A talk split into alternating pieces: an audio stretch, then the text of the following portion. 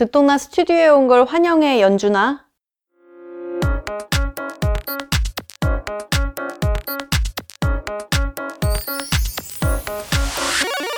듣다 보면 똑똑해지는 라이프 듣똑라. 안녕하세요. 이현입니다.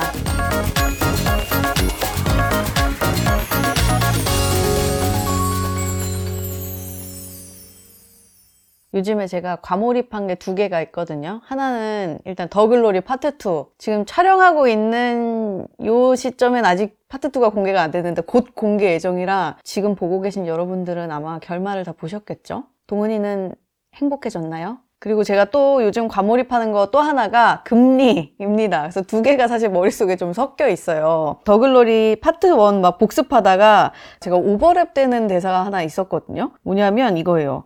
다시는 금리가 어디까지 갈 건지 한국은행이 어디까지 떠밀릴지 떠보지 마. 우리 같이 천천히 말라 죽어보자. 연준아. 나 지금 되게 신나.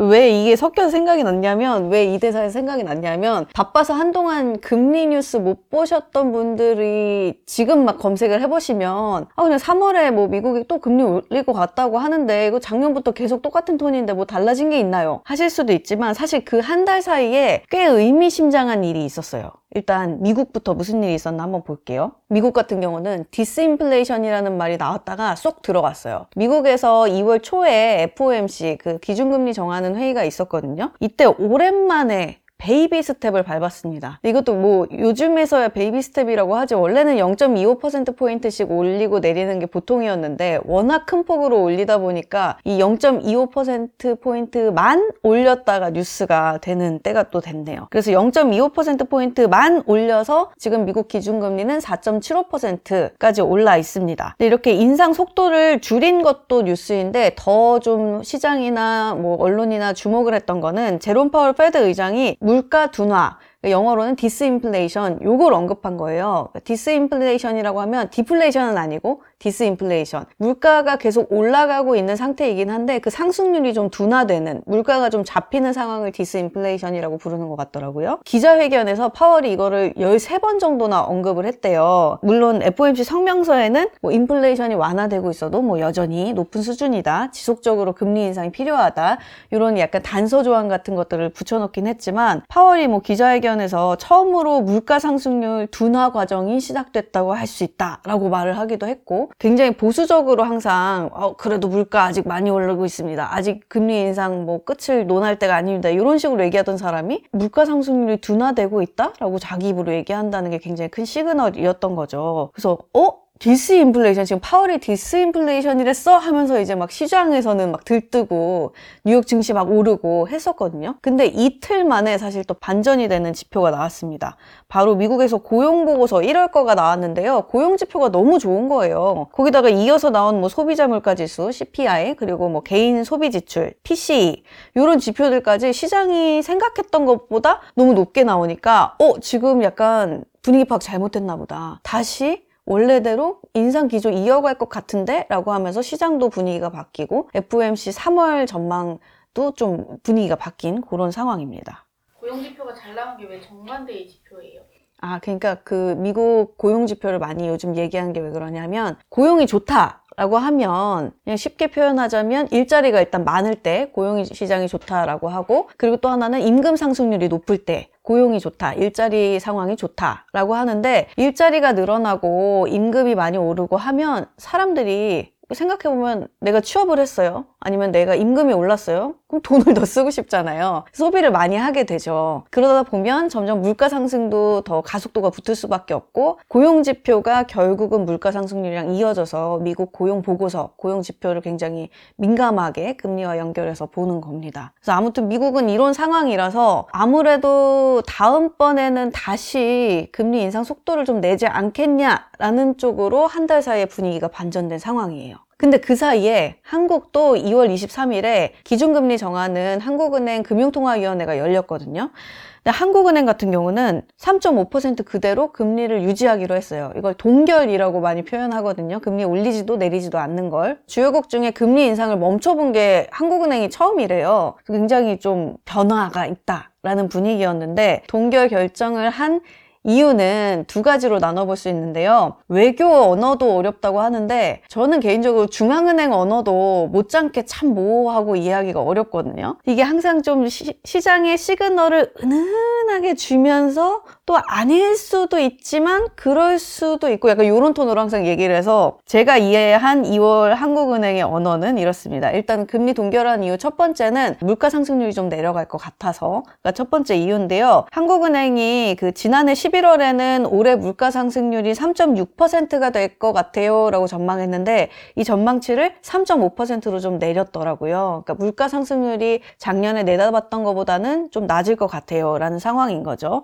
한국은행 이창용 총재의 워딩으로는 이렇게 표현했습니다. 정책 여건의 불확실성이 높은 만큼 기준금리를 높게 유지하면서 불확실성 요인을 점검하기에 적절한 시기라고 판단한다. 3월부터는 물가 상승률이 4%대로 낮아지고 올해 말에는 3%대 초반을 예상한다. 근데 뭐 금리를 그래서 더 올리기보다는 지금 이 경로대로 우리가 예상한 경로대로 가는지 한번 좀 확인해 볼 필요가 있어서 멈춰본다라고 이유를 설명했더라고요. 있고요. 근데 저는 이제 그 얘기를 듣고 하나 조금 어? 했던 거는 지금 정부가 굉장히 물가 상승을 막기 위해서 여러 가지 정책들을 쓰고 있잖아요. 그 지난 시간에 예대마진 막 줄여라 뭐 이런 얘기도 있었지만 그 외에도 기름값이라든지 에너지 가격 그리고 뭐 전기 요금 뭐 심지어는 소주 가격 인상까지도 정부가 좀 압박을 이제 올리지 말라고 하고 있는 상황이라서 요 정도인 건데 자연스럽게 이 기업들도 뭐 재무 사정 감안하고 해서 자연스럽게 모든 인상 요인을 반영했을 했을 때는 물가 상승률이 이거보다 높을 수 있는데 실제 내추럴한 그 물가 상승률은 아니지 않나?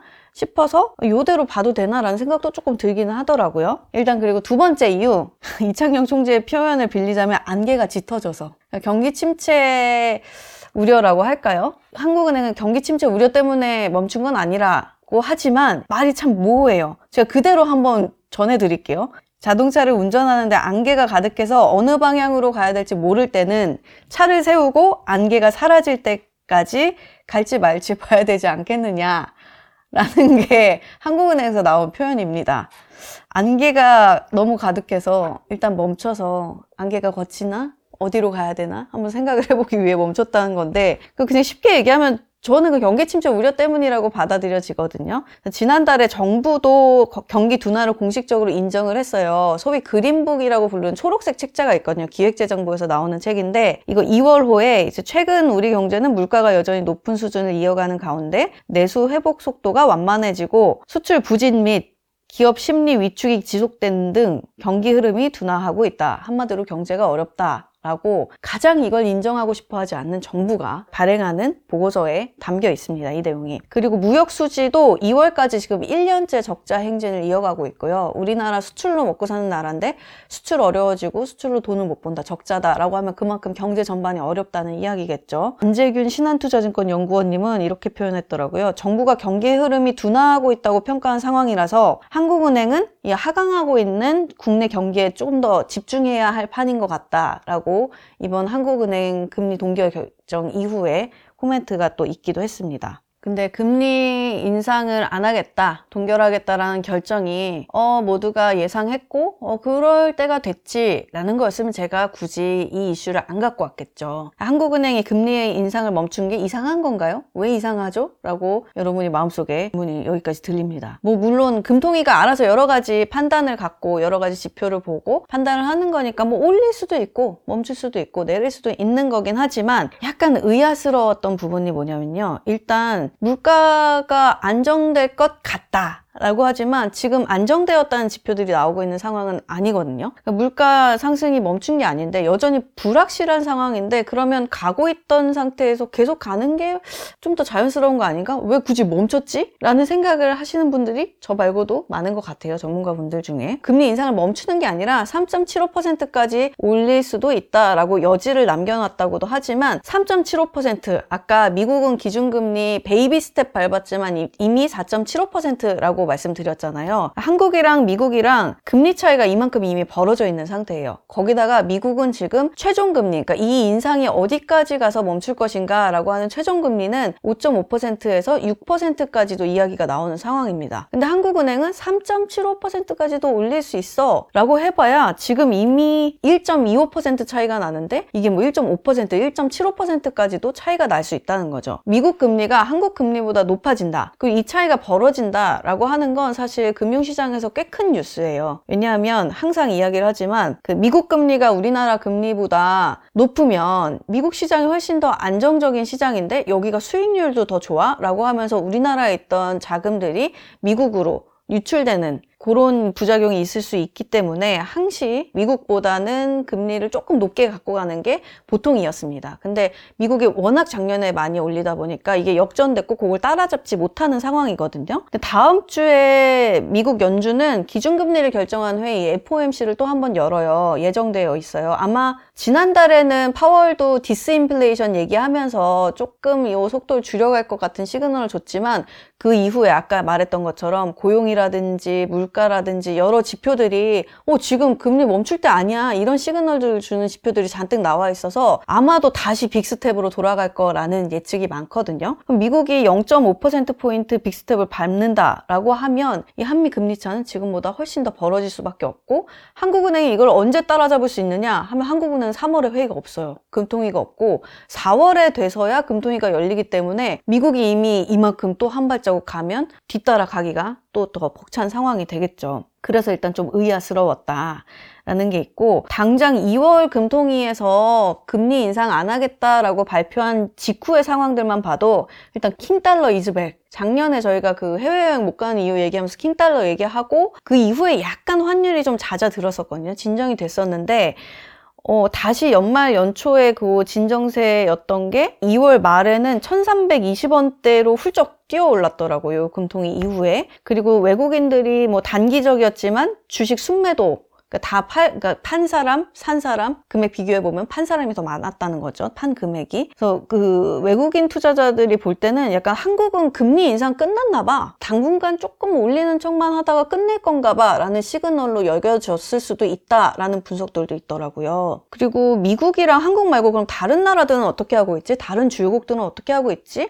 한번 찾아봤더니 지난해에 이제 유럽 국가들도 여름에 물가가 정점을 찍고 조금 상승폭이 둔화되 고 있는 분위기였거든요. 근데 여기도 물가가 다시 고개를 들기 시작했어요. 그래서 2월 물가가 프랑스는 7.2%, 스페인은 6.1%, 1년 전보다 이만큼씩 오르고 있, 거든요 그래서 물가가 다시 고개를 드니까 유럽 중앙은행 ECB도 기준금리를 3%에서 빅스텝을 밟아서 0.5% 인상 하려고 준비하고 있다는 기사들이 나오고 있습니다. 근데 금리를 계속 이렇게 높 게 가져가면서 여러 가지 고통을 감수하면서 물가를 이렇게까지 힘들게 잡는 게 맞나? 아, 그냥 조금 금리 숨통 트여주면서 조금 민생, 우리 체감 경기라도 조금 숨통 트여주는 게 낫지 않나?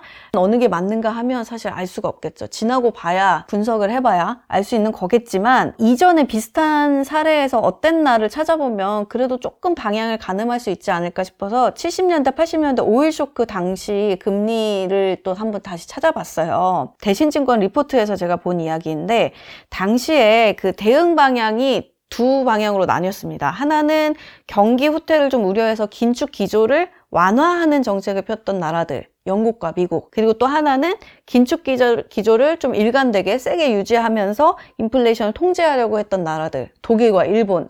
이렇게 두 개로 좀 나눠서 케이스를 볼 수 있는데 일단 첫 번째 경기 후퇴가 될까봐 경기 침체가 걱정이 돼서 긴축을 처음부터 소위 빡세게 하지 못했던 미국과 영국은 어땠나? 이때 상황이 그 오일 쇼크 이전에 이미 경기가 너무 이제 과열이 된 상황이라서 각국 중앙은행들이 조금 이제 돈을 좀 걷어들여야 겠다, 금리를 올려야겠다 하는 분위기로 가고 있긴 했어요. 근데 갑자기 오일 쇼크가 온 거죠.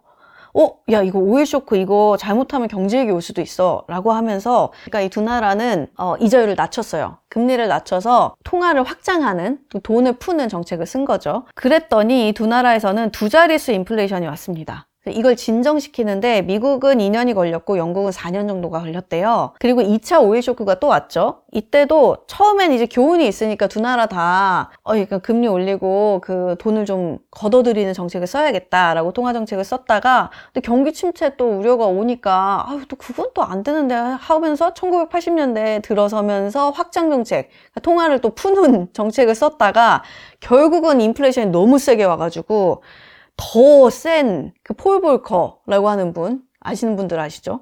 더 센 막 긴축 정책을 해가지고야 겨우 인플레이션을 잡을 수 있었다라는 이야기가 있고요. 그런데 반면 미국이랑 일본 긴축 기조를 일관되게 유지했던 나라들은 어땠나 보면 일본 같은 경우는 1차 오일 쇼크 중에는 조금 긴축 정책을 썼지만 인플레이션을 완벽히 잡지는 못했던 것 같아요. 근데 2차 오일 쇼크 때는 물가 상승률을 한 자릿수로 유지하는 데 성공했었다고 합니다. 독일 같은 경우는 심지어 물가 상승률이 높은데도 실질 이자율이 플러스일 정도로 강하게 고금리 정책을 썼거든요. 무슨 말이냐면 물가가 이만큼 오르는데 금리는 이만큼이니까 어, 물가 빼고 생각해도 남는 게 있는 금리라는 이야기인 거죠. 그 정도로 굉장히 강하게 통화 긴축 정책을 썼고 덕분에 그 1, 2차 오일 쇼크 기간 모두 인플레이션이 그렇게 뭐 상대적으로 좀 낮게 통제를 할 수 있었다고 합니다. 물론 숫자로 기록된 것을 지금 와서 보는 거고 지금 와서 이렇게 해석을 하는 거고 거기에 이제 기록되지 않은 개인들의 고통 또 뭐 회사 운영하시는 분들의 고통이 얼마나 컸을지 짐작하면 또 쉽게 이렇게 무조건 고금리로 물가 잡아야 돼요라고 이야기할 수 있는 건 아니지만